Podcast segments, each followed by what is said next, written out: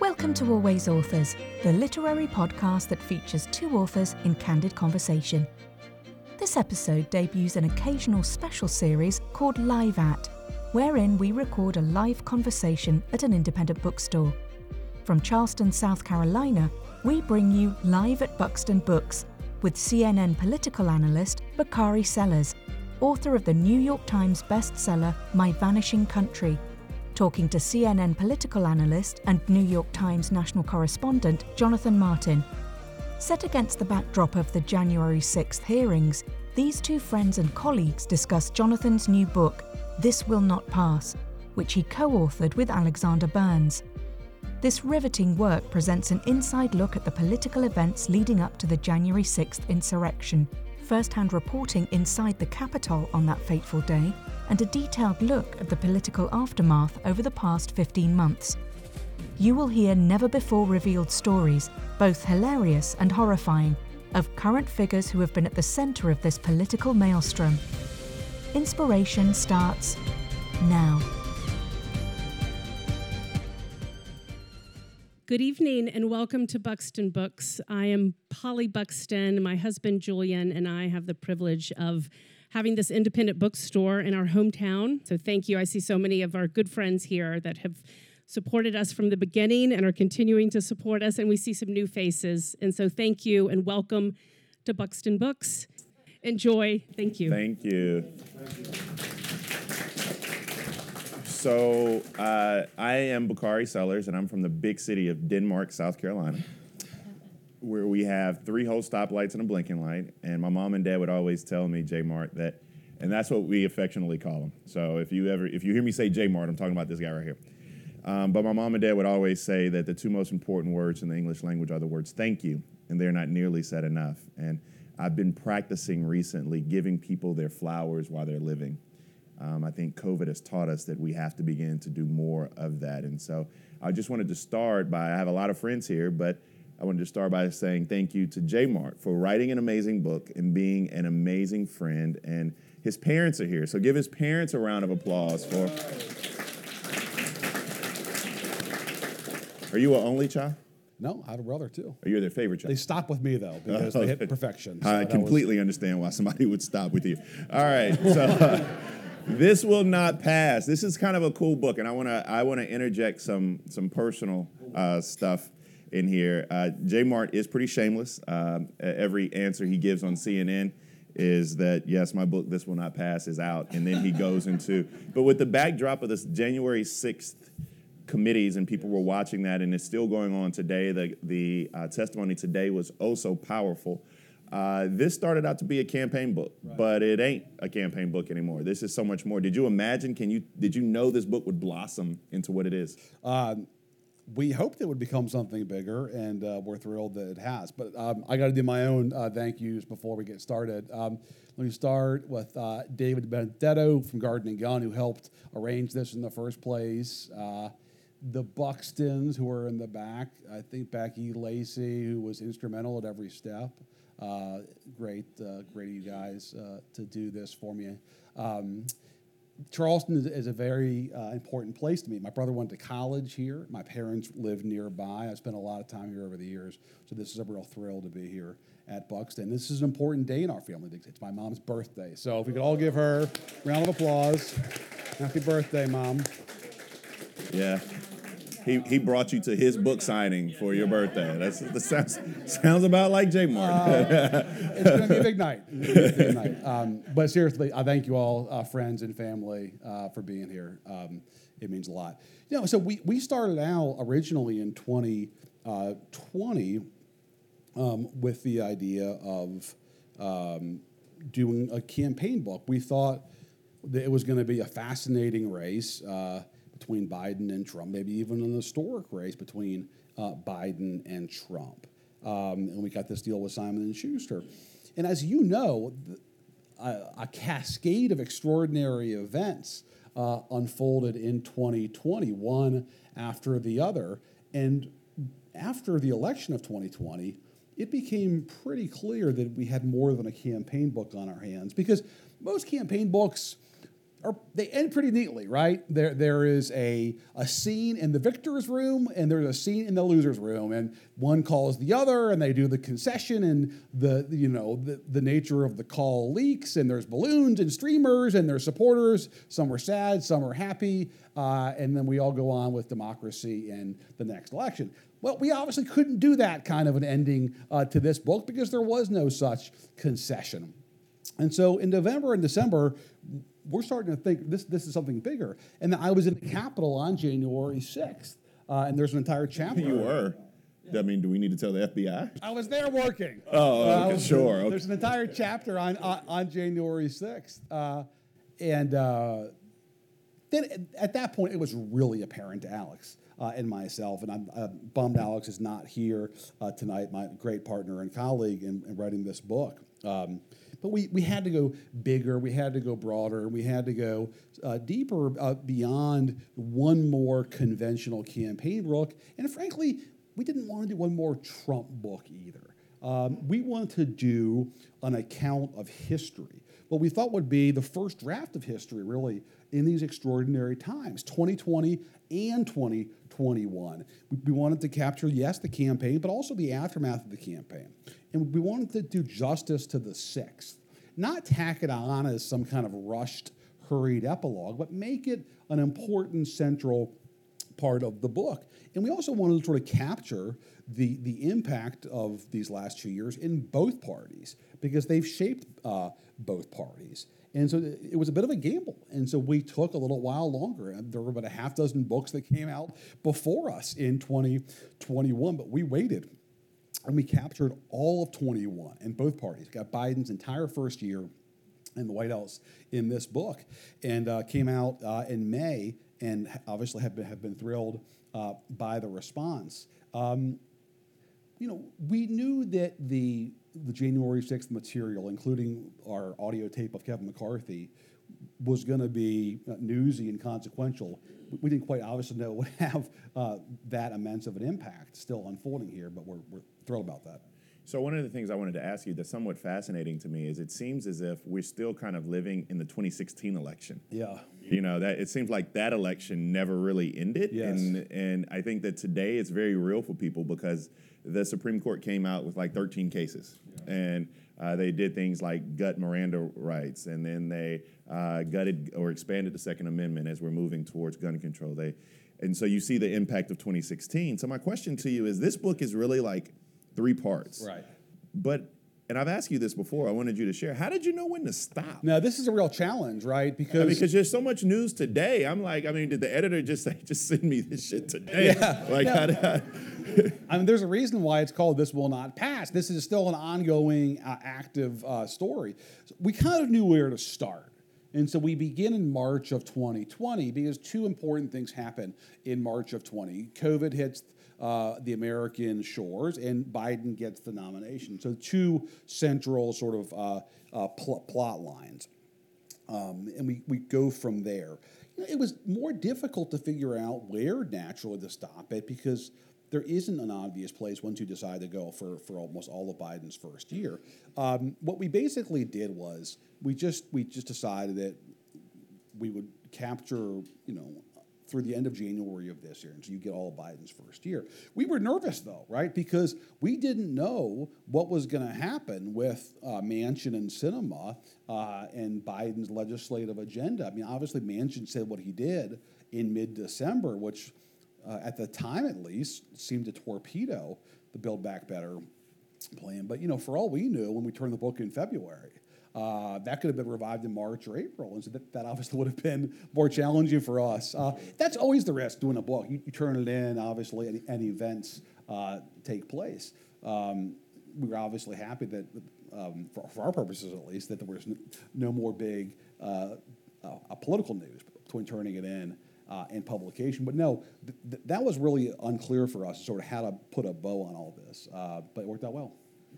you know, uh, we've seen uh, a lot, a lot of Trump books. We've seen uh, uh, Kellyanne Conway just came out.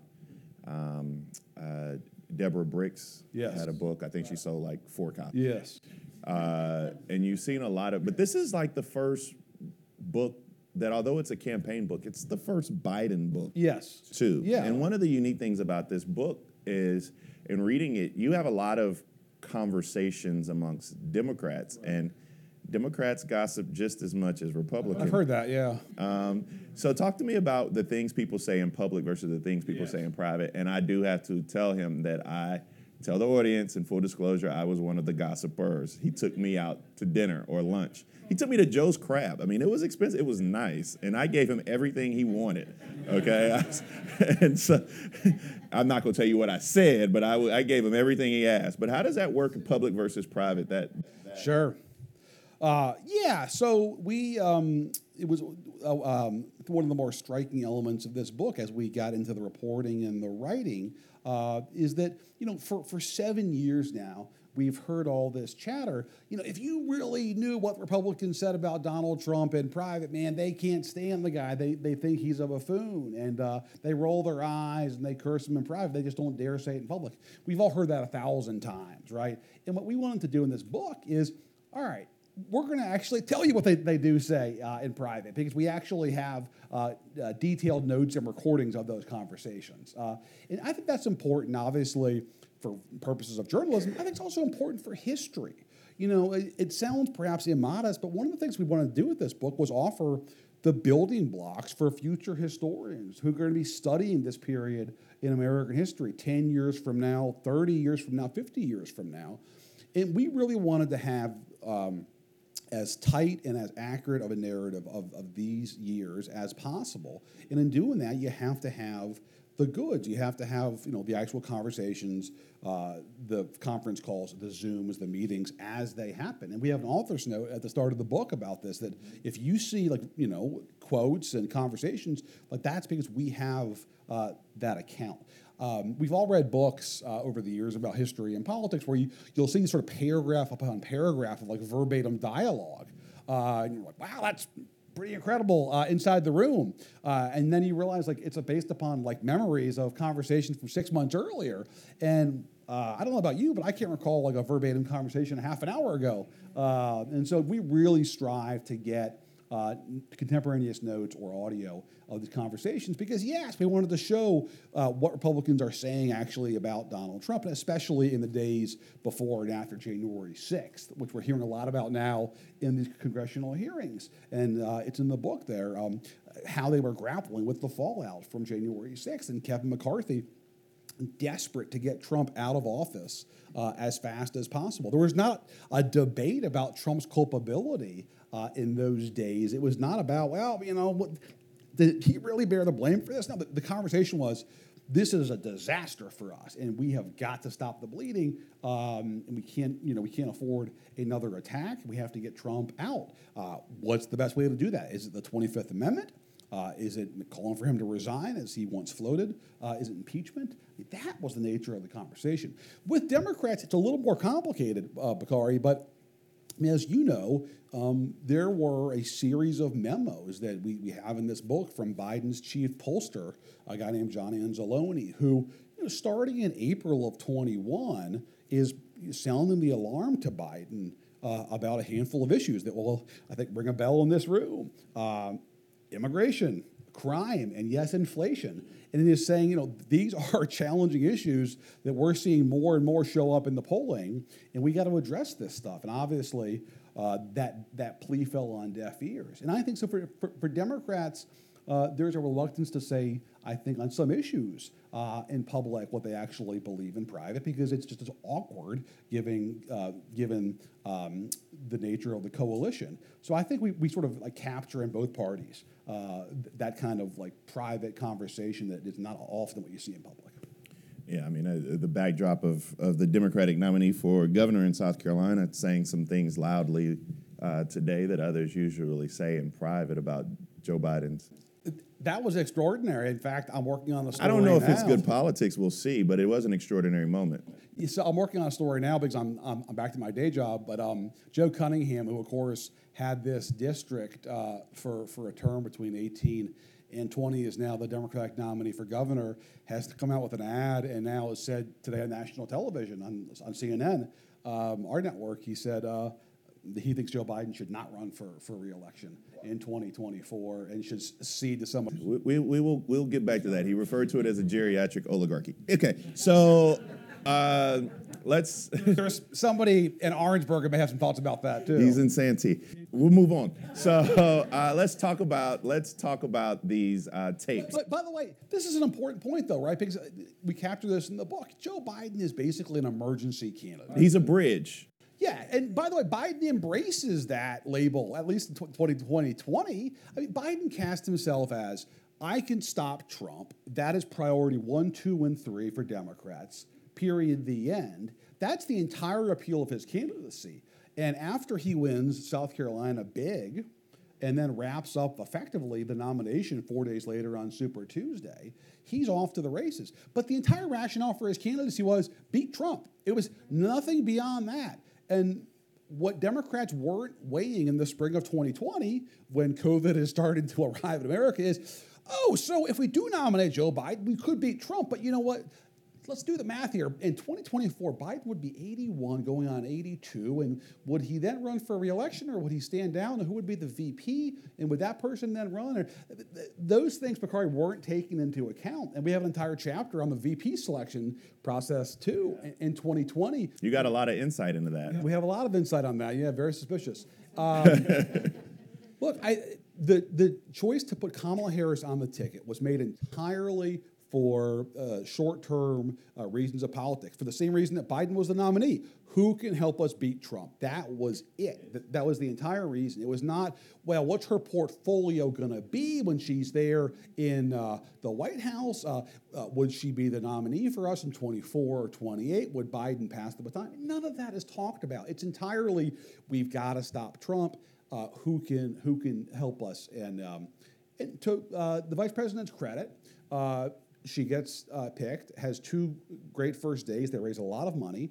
Uh, she had one debate that was largely uh, memorable because there was a fly on Pence's head. To her credit, like you know, she it was a uh, you know um, do no harm pick because that's always the, the, nature of VP picks, and it worked. But uh, all these questions now were not taken into consideration uh, because that bill was to come down the road. And now here we are in summer of 22, and Democrats see Trump in the wings, and they're starting to wonder, oh, what should we do about the next time around? And here we go. So those discussions are starting to happen more and more, and they have to happen because November 2022 will be here really quick. And the second the midterms end, the clock starts running. Right? Time into some of your reporting, isn't it true that the 45th president of the United States is considering announcing his campaign this summer? Yeah, and so this is the other thing is that you know, Trump may announce his candidacy ahead of time. So look, if Trump announces this year, uh, let's say Trump announces this summer, totally possible that these January 6th hearings push Trump over the line and he says, you know, forget it. I'm laying down a marker. I'm going to file and I'm going to enter the race. If that happens on the heels of a Roe versus Wade decision, I mean, it does a lot in American politics. Uh, but one thing it does, it, it definitely. That should be tomorrow uh, next week, probably, right? It starts the clock on these questions about Biden and who do we nominate in 24, right? Correct. Uh, let's talk about. I mean, one of the unique things about it, and one of the things now, you know, when when people have books, they always send you these text messages about my cover's coming out today. Can you post my cover on Twitter, or can you say something nice about it? The what what what popped up first to me about your book was our good friend, uh, the president of the United States from Arizona, uh, Kyrsten Sinema. Uh, and um, she she refuted some of the things oh, that yes. you were that you and Alex had said. You have a good eye. Yes, yes. And then you had the big Mac Daddy tape of Kevin McCarthy. What's going on there? This was so interesting. Uh, one of the first things that came out from the book was we, we have uh, Senator Sinema at a fundraiser um, talking very candidly uh, and uh, telling them uh, basically a bunch of Republican lobbyists that uh, Andy Biggs, whose name you probably have heard recently in the January 6th hearing, is actually a good guy if you get to know him, right? Which, to say the least, doesn't go over well in Democratic circles. Um, so the Sinema office put out a kind of a semi 70% denial about our reporting from the book. And you know, we made very clear after that denial came out, that semi denial came out, uh, that we have her on tape saying that. Okay. And that I thought got picked up pretty widely. You obviously saw that. Uh, apparently, Kevin McCarthy did not see that uh, uh, reference because when we subsequently came out with a reporting about Kevin McCarthy, uh, he flatly denied uh, our reporting. In fact, he impugned our integrity and, and questioned us um, and put out his a statement in his own name uh, attacking us. And to this day, Bakari, the only person who has flatly denied anything in this book is named Kevin McCarthy. So. Well, that didn't go over well for him. You have so many different, you have so many different like characters in politics. What what uh, what what character stood out to you the most, and and what characters do you think made this book what it is? This is one of the other things that we felt strongly about this book is that a lot of narratives about American politics are anchored around uh, either campaigns or presidents, right? That's usually the option.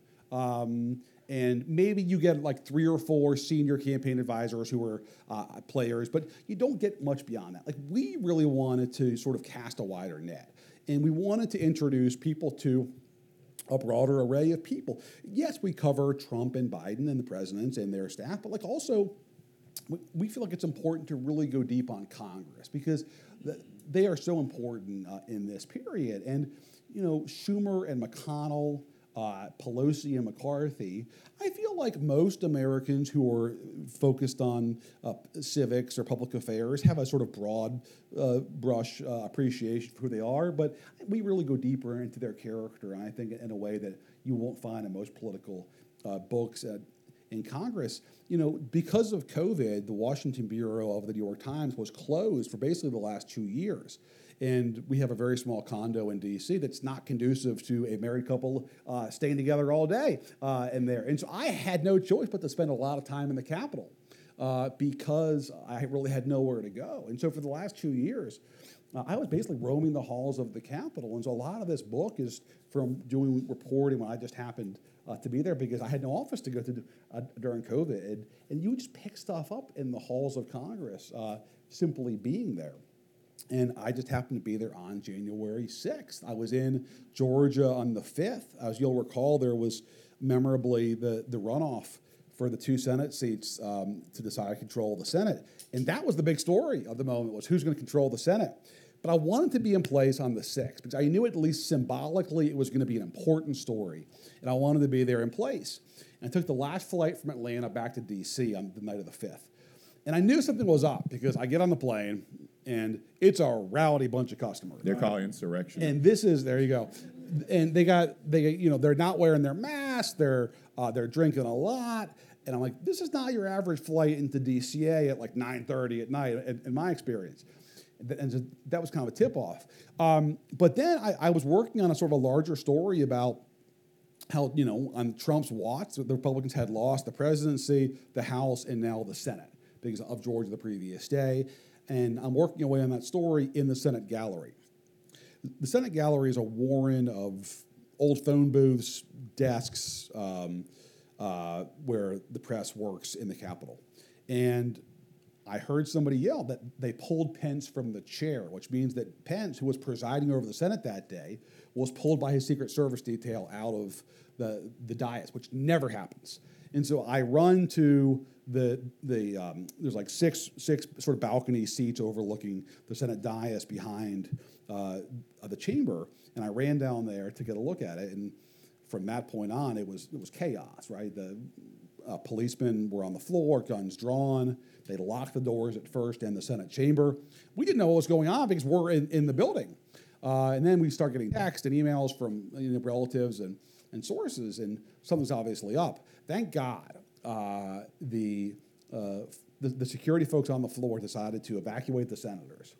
And before they did, they looked up at the gallery, the sort of you know balcony seats where, where the press was, was all sitting, and they said, "Go to the basement." And so I ran to the elevator, hit the B button for basement, and come out of the basement elevator, and there's the entire Senate being dragged, some physically, because it's not very young bunch of people, the U.S. Senate. Uh, there you go again. Exactly. Okay, uh, Exactly. Amazing how this conversation And, uh, comes right back home, doesn't it? and uh, follow them into the tunnels, uh, which obviously connect uh, the Capitol with the entire Senate and House uh, office complex.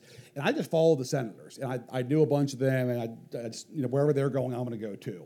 Um, you know, wasn't invited.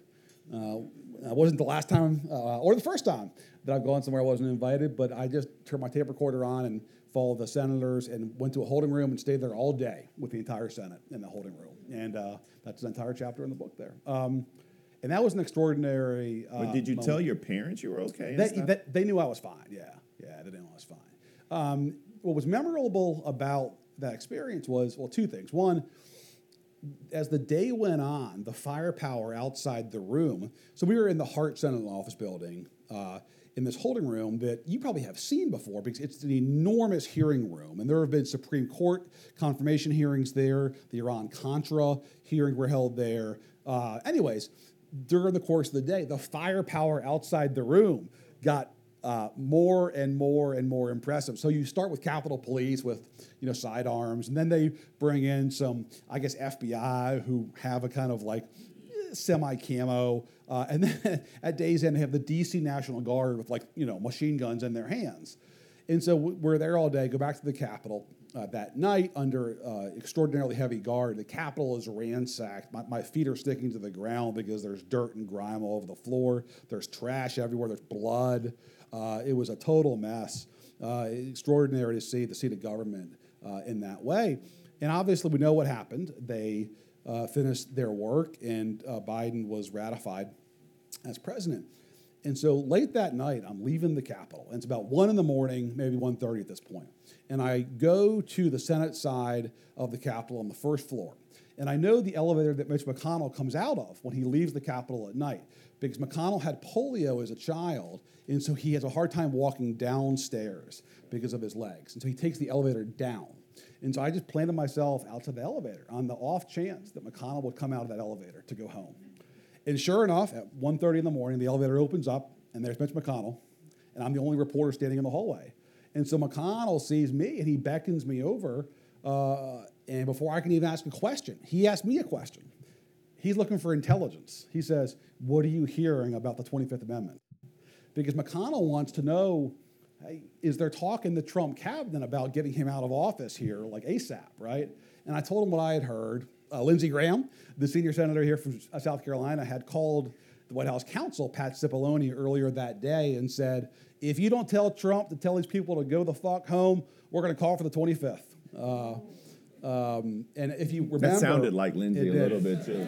Uh, if you remember, Trump recorded multiple versions of that video telling people to go home, and he finally, obviously, they they cut the third or fourth one, put it out there. Uh, in part because folks like Lindsey were saying Trump has to tell these people to go home. Anyways, so then I asked McConnell because I, I got him right here. Uh, I know it was an historic day. The previous day, he had lost the Senate majority, which obviously he cares uh, immensely about. And now, this day, his, his, Capitol has been ransacked. There's two things in, in public life that McConnell cares more about than anything else. One is uh, keeping the majority power, the other thing is the Capitol, the institution itself. And in two days here, um, he's seen both um, uh, uh devastated. And so I said, How are you feeling? Like, how does this make you feel? Which is not a question you often hear Mitch McConnell being asked. He's not a Barbara Walters type uh, figure where you put him on the couch very, very much. But it felt appropriate in the moment. And he said, I'll never forget this. He said, I feel exhilarated. I said, You feel exhilarated? How could you feel exhilarated after the last two days? He said, He, meaning Trump, he said, he put a gun to his head and he pulled the trigger. And now he's totally discredited, talking about Trump. Because in that moment, everybody in the Republican Party, everybody in politics thought, oh, well, surely this is it, right? I mean, Trump incited a mob that ransacked the Capitol. There's no way he can come back from this.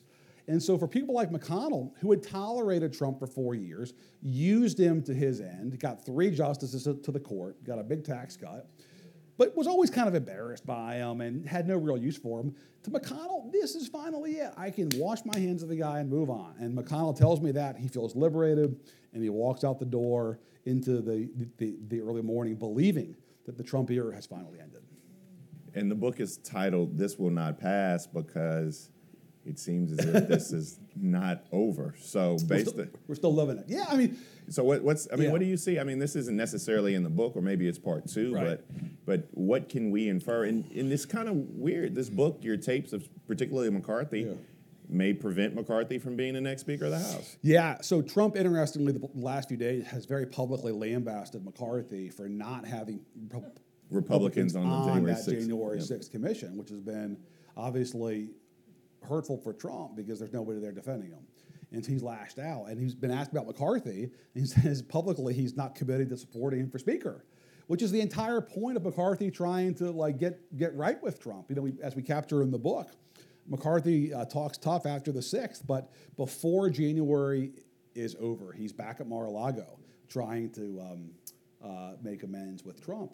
Uh, but no good deed goes uh, uh, unpunished for Kevin McCarthy, and now he's paying a price for that. Look, th- this is not about uh, yesterday. Th- This is not uh, uh, sort of in the the, the you know you know yellowing pages of history. This is a clear and present uh, danger to American democracy. To borrow a phrase uh, we heard recently, um, this is an ongoing story. Uh, we're, we're still living this crisis of American democracy. The fact is that one of the two parties is largely beholden to somebody uh, who just um, you know doesn't really care about American norms and institutions and um, tried to overturn an election and would uh, clearly uh, do so again if he could. Um, so that obviously is why it's still going on. It's crazy how all of this kind of plays in together. Recently, the University of New Hampshire just had a new poll come out, and in that poll, it showed that Ron DeSantis actually was topping Trump, and a lot of it has to do with the cascade of events that's going on, including this book, the hearings. It just seems. And which, by the way, that kind of poll, which I can guarantee you caught the attention of our former president, uh, combined with the January 6th hearings, combined with Trump losing some of these primaries uh, in which he has endorsed uh, candidates in the midterms, the combination of those things, you know, including right here. and Nancy Mace, right? Correct. Could could clearly accelerate his timetable um, to get in the race. Uh, I'll just say real fast. Speaking of the former president, we interviewed the former president at Mar-a-Lago in April of 2021, three months after he left office. And what was extraordinary about it was it was a very familiar archetype, but it just wasn't one that we've ever seen in America. And by that I mean the exiled former president uh, in his tropical uh, a recluse, plotting his return to the capital. Like we know that story. We just haven't seen it in American politics. But that was very much the feeling. We pulled up to Mar-a-Lago, which is this extraordinary um, property that was once the home of Marjorie Merriweather Post uh, uh, in West Palm Beach. And there's one lady. Wait a minute. Mar-a-Lago was a home to one person, Yeah, yeah, yeah. a different type of money. A lot of bathrooms. So you pull up there, and there's one lady holding a clipboard, and like there's one Secret Service agent sort of barely paying attention, and they like take the clipboard, uh, name, uh, you know, guns in the car. No, all right, go ahead. And it's like, oh, okay, all right, and like this feels very. There's palm trees swaying in the wind, and it's like, okay, I think I saw a movie about this once. Um, but the Perons. Um, so we, we pull up there, and that's already extraordinary enough. But what was, it's hard not to laugh. Uh, but he schedules the interview for 4 p.m. and we realize soon after why he did that because he wraps up at about 5:15 and what's happening in South Florida at 5:15 in a private club it's the early bird special right because at that at that moment he's being received by all of his club members You keep coming back to a geriatric. yeah, I do. It's oh a recurring theme here. It's like a this is our country right now, our gerontocracy. so the, the, the, interview is being conducted in the lobby of his club. And so by 5.15, we're wrapping up the interview. People are walking in. They're setting up the chafing dishes. They're putting out the shrimp cocktail. The bar is open. Uh, and people are walking up. And Trump immediately returns to his old line of work. He's back to being the maitre d' in chief. I kid you not. He's saying, Oh my gosh, you got your hair done. It looks great. By the way, it's prime rib night. You got to try it out over here. Don't forget the green beans, shrimp cocktail here. And it's like, you had nuclear codes a half an hour ago, man. And like, you're now, you're now pushing prime rib on us? Uh, that was, but we realized the deeper reason. He wanted to see us. All right, he wanted his members to see us interviewing him because that would tell the members he's still got it. He's still being sought out by journalists. All right, he's still a big deal. And he wanted us, the journalists, to see the members kissing his ring because that would convey to us, oh, he still has this following down here. He's not disgraced, he's not discredited. And in fact, he still has these paying members of his club coming to see him. And that, that was, uh, I thought, very, very revealing. Um, the other thing I'll just mention really fast, we're, we're, we're during the interview itself, Lindsey Graham calls Trump on his cell phone during the course of the interview. And you know, most people, when your cell phone rings, like right now, you would either send it to voicemail uh, or you would like stand up and, and leave the room. Not Donald Trump. Uh, he picks up the phone, sees that it's Lindsey, ah, answers it, puts it on speaker, and conducts the conversation with Lindsey Graham while Alex and I are sitting right there. On the record. And doesn't tell Lindsey Graham that there's two journalists sitting right there. Because that's how Trump rolls. And so eventually Trump says, Hey, by the way, Lindsey, I got two journalists here from the New York Times. Yeah, Jonathan Martin and Alex Byrne. Yeah, real beauties. Uh, and uh, and you can hear Lindsey's like, Lindsey, uh, and he didn't say anything. They were just shooting the bull about Herschel Walker, actually, because they were trying to recruit Herschel Walker into the Senate race in Georgia, and Lindsey was calling, ah, I think we're going to get him. He's, he's feeling pretty good about this. And so, but Trump has an idea in mind because he wants Lindsey, and now that Lindsey's told Lindsey that we're sitting there, says, Hey, Lindsey, tell these two guys, how important is, is my endorsement in these primaries? And so Lindsey immediately picks up what Trump wants. Says, guys, let me tell you, I've been around politics now for 40 years. This is bigger than Reagan. This guy's endorsement is gold. He just, the hold on, that. okay. And so we're like, all right, sounds good, got it. But Trump's not done. He then says, hey, Lindsey, tell him about my golf game. and so at this point, like Lindsey knows what's up. But it's like one of those late night infomercials where it's like, look, I didn't believe that these protein pills were real either. But man, I've been trying in the last two weeks. I feel younger than ever, right? So Lindsey's like, guys, I thought it was all bullshit too. But then I went out and played around with them. And let me tell you, this guy's a real big hitter. And uh, yeah, Trump is, is doing one of these deals where he's just holding the phone up like this and smiling, you know, it's on speaker. And uh, we get back in the car and we're leaving the estate that night. With the prime rib to go. Uh, that's a separate story.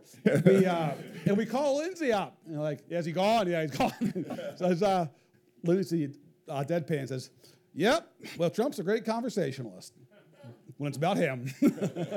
um, no, we did not have the prime rib. This is one more trick that we learned.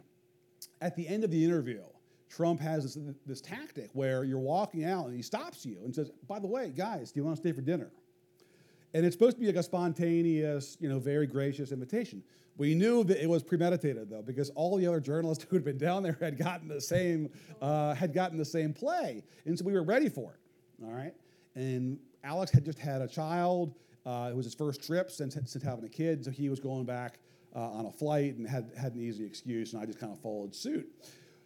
What he's saying is this He doesn't want you to have dinner with him at his table like you would conventionally think he would. What he means is, will you go out to the patio and sit at a different table 30 feet away and watch me while I have dinner and the whole night I'm received by my guest? And I pose for pictures and they genuflect before me. Again, again, because he wants to see people come engage him. And so it's like, uh, the idea of spending like seventy-five dollars for you know a fillet at Mar-a-Lago. Yeah, you weren't getting it for free. No, I mean, he I was wasn't not. paying for it. I mean, Uh, if to we know watch- anything. uh, that, to watch. So we, we uh, that's very kind of you. Thank you so much, but we, we have to get running. So. If anybody wants to know the, the popularity of Donald Trump in that same uni- University of New Hampshire poll, he was polling. He was, if you turn the page and look at the crosstabs, he was 16% of everybody else who watched uh, Fox News and 14% of everybody ahead of everybody else who listened to conservative radio. So he ain't going nowhere no time soon. With that, opening up for yeah, questions. Let's do a few questions. Before we get to the questions, here are two brief messages from our sponsors. Hi, I'm Kerri Maher, author of the national best-selling book The Paris Bookseller. So I'm not just a writer, I'm an avid reader. And since Always Authors is sponsored by Bookfinity, I wanted to tell you a little bit more about it. Bookfinity is a website that is built by readers for readers, so you can get personalized book recommendations, create and share your book lists, review books, and refer friends to earn rewards. You start by taking a quick quiz to discover your reader type, and once you complete the quiz, you'll be taken to your My Bookfinity account. I took the quiz and got my reader type. I am a heroine addict, which is so accurate because I do love strong female leads. Now, when I log into my Bookfinity account, I will get personalized book recommendations based on my reader type. Bookfinity also has a like it or lose it function, so I can quickly like the books that I'm interested in or lose the ones that I'm not. And it has a unique review system that goes beyond a star rating. I love that I can review a book based on how it made me feel and recommend it to others. To get started, visit bookfinity.com and take the reader type quiz and create your personalized account today. Buxton Books is proud to be a season sponsor of the Always Authors podcast. Buxton Books is located in downtown Charleston, South Carolina on King Street, and we are a full service, independent bookstore that also specializes in presenting one of a kind literary events. Please come visit us in Charleston or online at buxtonbooks.com to purchase books and to receive our newsletter for information on events and booksellers' recommendations. We ship anywhere in the United States and internationally. Happy reading from Buxton Books. Now let's return to the audience questions. First, thank you both for being here. Um, a great book. Um, I've, I think I've read all the, the campaign books, so to speak, in that in this time period, and uh, yours came out after most of the Yeah. others did. And I thought, well, do I really want to read Right, another one? right, right. You know, and I did, and it was worth it. So everybody in here Good should, plug. if you're, yeah, everybody should better than the Woodward book. Your your will be in the back there. But thank you. Thank you. Thank you. Obviously, it's a depressing time and a concerning time. Um, I think that it's upsetting to all of us to have to live through it. But one of the th- parts of the book that made me smile and made me happy, strangely enough, was go back to the to the holding room in the Senate on January sixth. A, uh, a higher up in the uh, Capitol Security comes in to talk about uh, getting everybody out of there. Right. And uh, our Senator Lindsey Graham decides that's a great time for him to get up and, and cause a scene. And I was Yes. wondering if you could talk about Yeah. what he was saying and the reaction that he got, in particular from the senator from Ohio. Okay. All right. Well, that, that's a good that's a good cue. Um, and thank you, thank you for for the plug, Lachlan. I appreciate it. Um, so during the course of that afternoon, the Capitol Police officers, God love them, were, were trying to keep the senators updated as to what was going on, but they didn't have a lot of information. This is the fog of war. And, you know, there were shots fired in the House. We later know what happened, obviously, outside the Speaker's lobby where the uh, woman was killed. And they, so every, you know, 20 minutes or so, the Capitol Police would go to the front of the room and try to update the senators as to what was happening. And so during one of those updates, Capitol police officer said, "Yeah, and we're not sure what's happened. We're, we're trying to get folks out. We're, we're working on this, but please relax, have some water. He just buying time, right? He didn't have any information. And so Lindsey uh, Graham decides to interrupt him. And he says, I don't have the exact quote, um, but it's in there. It's on tape. He says, do whatever it takes. This is the American seat of government. Use any force necessary. Get them out of our capital, right? talking to the Capitol Police, interrupting the Capitol Police officer's briefing. And you can hear the groans as he's doing it. And Sherrod Brown, the senator from Ohio, in the back of the room yells out, Shut up, Lindsey. and then somebody else who I wasn't 100% sure who it was when I heard the voice, and so that person's name is not in the book. I think I know who it was. Said, uh, There's no cameras here, Lindsey.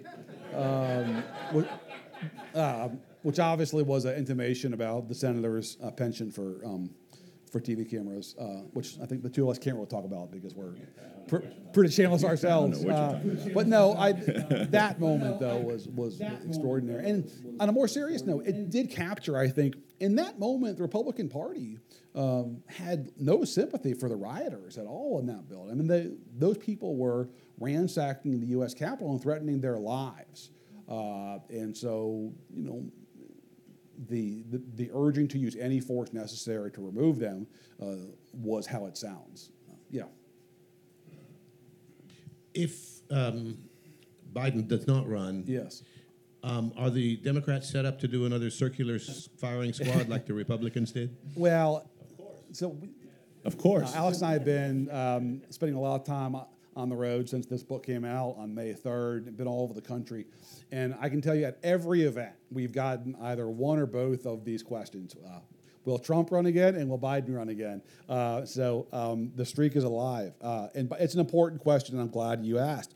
Look, Biden has told people privately, uh, he's said publicly that he's going to run for reelection. He does not want to say it explicitly and file papers because to do so, you would have to basically start raising money now. It would create a financial uh, burden that they don't want to invite. They also want to focus on the midterm elections. This is traditional for every incumbent president, save, save for Trump. Obama did not formally announce until April of 2011. That is the tradition.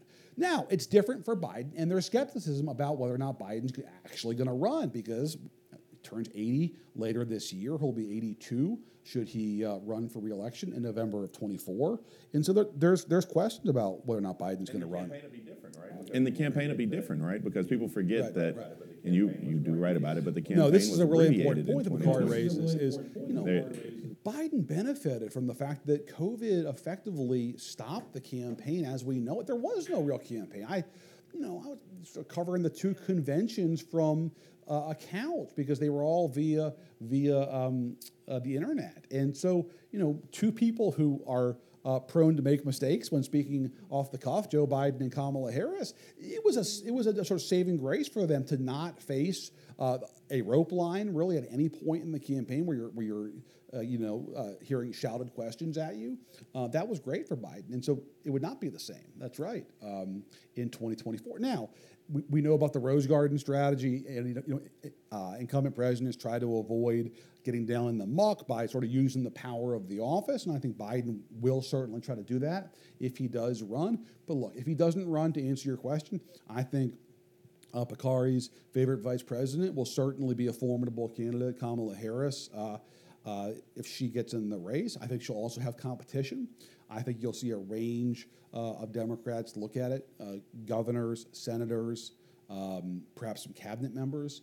Um, you have to look at who's run before. That's the surest sign uh, that they're interested in the job.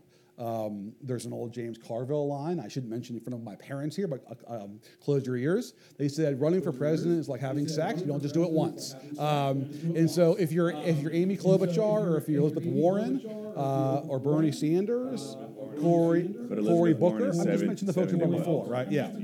Oh, I was coming Exactly, back to your right. theme of the day. Uh, but seriously, the, I think all those folks would look at it. Gina Raimondo, Pete Buttigieg, both in the cabinet. Mitch Landrieu, also in the cabinet. Mitch Landrieu, Sherrod Brown, Sherrod Brown. possibly. Uh, and then governors. Uh, Gavin Newsom, California. J.B. Pritzker from Illinois. Phil Murphy from New Jersey. Roy Cooper from North forget that- you Carolina. for- yeah, I was about to say, that's the I one think with the best a range opportunity. Of, of, of folks look at it. If Stacey Abrams or Raphael Warnock win, wins next door Raphael in Warnock Georgia, I think. I think either of them For sure. would be formidable. And I won't float Bakari Sellers just yet, but maybe maybe maybe, maybe give you a drink and I'll do that. Yeah, go ahead. I can't even beat him. I can't, I can't even beat Henry McMaster, let alone, let alone I running for would, president. I would like to know how Lindsey Graham has any credibility with anybody when he was to serve under with his constitutional duty to be an impartial juror. But prior to the weekend before the hearings about the impeachment, he was down at Mar-a-Lago. And on Sunday, he was on Fox News. And Monday, the first day of the hearings, he was calling Trump to say, no problems. That is not just reprehensible, that's something that is major Yeah. breaking of the law. Can can I piggyback on your question because I want it maybe one of the things that's fascinating is the different personalities and characters. So if you can tell us just not just from this book but your experience, like people really Right. hate Ted I Cruz. noticed that too. Like he, he's the most hated person up there, um, and then you probably have Hawley and a few others. But talk about the relationship that our senator has with his colleagues because he's decently Yeah, so respected. look, um, this obviously is not a room where Lindsey Graham would probably find a, t- a ton of votes anymore. Um, but uh, I think when it comes to being a juror, I think impeachment is an inherently political vote. And um, this is not something where they're all wearing black robes. It's not a sanctuary. They're politicians taking a political vote. So I, his being a partial or impartial, I, I just think that you can't even suggest that a politician um, taking an impeachment vote, yay or nay, uh, is in any respect an impartial juror. I just I think that's uh, sort of sort of The worst vote I ever made. The worst vote I ever made in the South Carolina legislature was to vote to Why? impeach Mark Sanford. I shouldn't have done it. Why? I was one I shouldn't have done it. I was one of the six that did it, but I thought it was purely a political vote, Why'd and the do it? facts didn't bear out impeachment. There Because go. I made a political Um, decision. But you know, Lindsey Graham though is somebody who um, wants to be uh, in the room where ch- choices are made and, and decisions are, are hashed out, and so uh, obviously, um, you know, he was a Trump ally for a long time, but now he's one of the ten Republicans who worked to cut a deal uh, on this gun bill. Um, he's willing to sort of do deals. He's willing to um, break with his party at times uh, to try to do things. And so, because of that, people like Chris Murphy from Connecticut, a Democrat, are willing to try to work with him because in today's you know Senate, there's not a lot of folks on both sides of the aisle who are that eager to cut cut um, compromise. And Jim Clyburn just partnered with them to get Michelle Childs on the 10th Circuit, which is the most. And Lindsey Graham, I think there if Michelle Childs had been nominated to the Supreme Court, I think Lindsey Graham would have tried to deliver eight to 10 Republican votes for, for her uh, for the Supreme Court. I'm not sure that they could have gotten eight to 10 Republicans, but you could have come close, I think. Yeah. We have one more question. So, judging from all of this, where do you think that all of this? Because I mean, I know you know history as well as current politics, but so what do you think that this bodes for us as a future as a republic? Oh man, how much time do we have? No, look, it's um I don't have a lot of optimism for the short to medium term because I think that the incentive structure today in American politics is so geared toward more polarization, more tribalism, more more points being scored by trying to confront the opposition that that that just gets politicians more attention, more money, more more likes, more retweets, right? I'm I'm not sure how that uh, is reversed. You know, I, we're just not going to return to a system where you know everybody gets their news from the newspaper on their driveway in the morning or at 6:30 at night on the evening news. Those days are largely over, and I think that's a huge driver uh, of polarization. The fact that we're living in separate information silos uh, as a country. Um, so I think in the short to medium term, look, I, mean, I think we're going to face enormous challenges um, because of the polarization that our politics now uh, reflect, because the politicians are now largely answering to their flanks, right? The, the primary is the biggest driver of American politics today um, because that's where politicians are thinking about first. There was a long period after World War II where politicians were re- reflecting the will of the broad middle of the country. That they were thinking constantly, how will this play with the sort of you know 65 to 70 percent of American voters in the middle? And I think that that has largely changed. They're now thinking about how things play with their base first. in politics, which used to be, uh, to borrow a metaphor, sort of between the 40 yard lines. Um, uh, in football, um, sort of now moved uh, you know, wildly away from that. What does give me some hope in the longer term, because we are in South Carolina, where the motto is Dum spiro, There we go. spero. Well, I breathe, I Uh, hope. the history of this country is filled with examples of getting it wrong, taking a step or two back, maybe even three, and then getting it right eventually. Uh, I think this sort of arc of American history suggests that we'll eventually get to a better place and we'll eventually uh, move past this. Um, that's sort of always been uh, who we are and what we do. But no, for now, it's, it's pretty discouraging. I mean, look, you know, most times uh, it's been a crisis that breaks the fever. Uh, and we had a crisis. We had a once in a century pandemic uh, that wasn't as devastating. And that didn't uh, break the fever. It only exacerbated uh, partisan tensions. It was one more log on the, the burning flames of our polarized times. That it just everything was uh, sort of amplified because of that. More red, more blue, mass vaccines. It was all immediately partisan fodder. So that's a, that's a pretty grim a grim note, but I think that's sort of where we are. Thank you, Bakari. Uh, uh, Bakari is a great guy. He for came all the way to Charleston for this. Let's give him a round of applause for doing this. Appreciate you, man. Oh, wait, wait. Do you have any other books coming out? Not yet, no. But I'll, I'll alert you though. Please do. I will, yes. Yeah, for sure. How about you, Bakari? I'm gonna have another children's book coming out, and then another adult book next, oh, next after the after the midterms. I've been a writing machine. Thank you so much. Thank you, Jonathan. Thank you, Bakari. Um, thank you for this conversation. Um, I'm going to leave on while um, I breathe. I hope so. I think I think that is um, where we all need to stand. And thank you so much um, for each one of you for being here.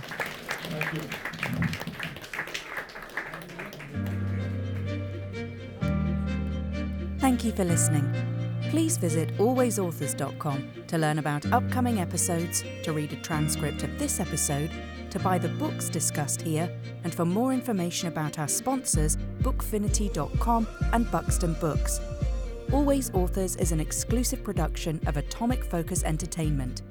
Cheers.